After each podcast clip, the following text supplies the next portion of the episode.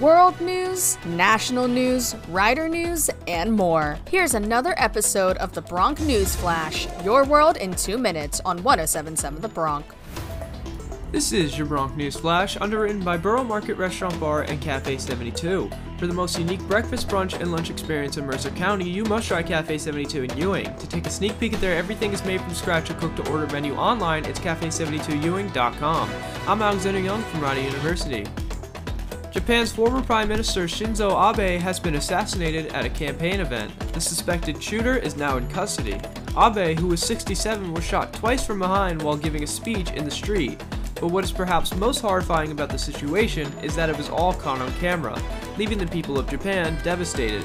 It is also shocking because gun violence is completely rare in Japan, as it is virtually impossible to get hands on a gun in the country, but it is believed that the weapon the suspect used was homemade.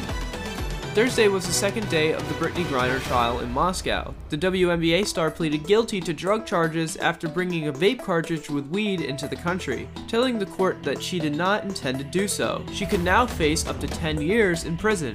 Experts believe a guilty plea would likely be a requirement for any prisoner swap between the U S and Russia. Griner days ago wrote a handwritten letter to President Biden saying that she fears she might be in there forever. Here's White House Press Secretary Karine Jean-Pierre's response.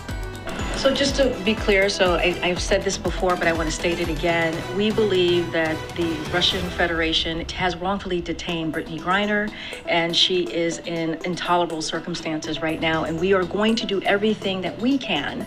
Uh, the president has this t top of mind uh, to make sure that we get Brittney home safely. On Friday, President Biden is expected to sign an order on abortion access, only two weeks after the Supreme Court decision on Roe v. Wade.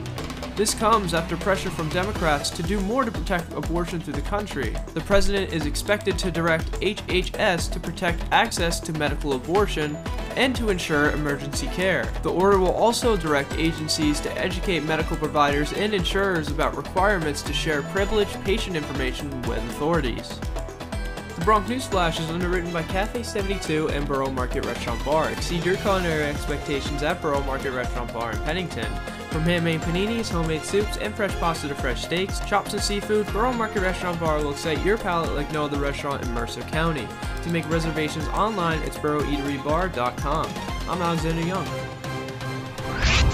Thanks for tuning in to the Bronc News Flash, your world in two minutes. Missed an episode? Just head to ten seventy-seven the bronc dot com slash Bronc News Flash. We'll see you next time, only on ten seventy-seven The Bronc.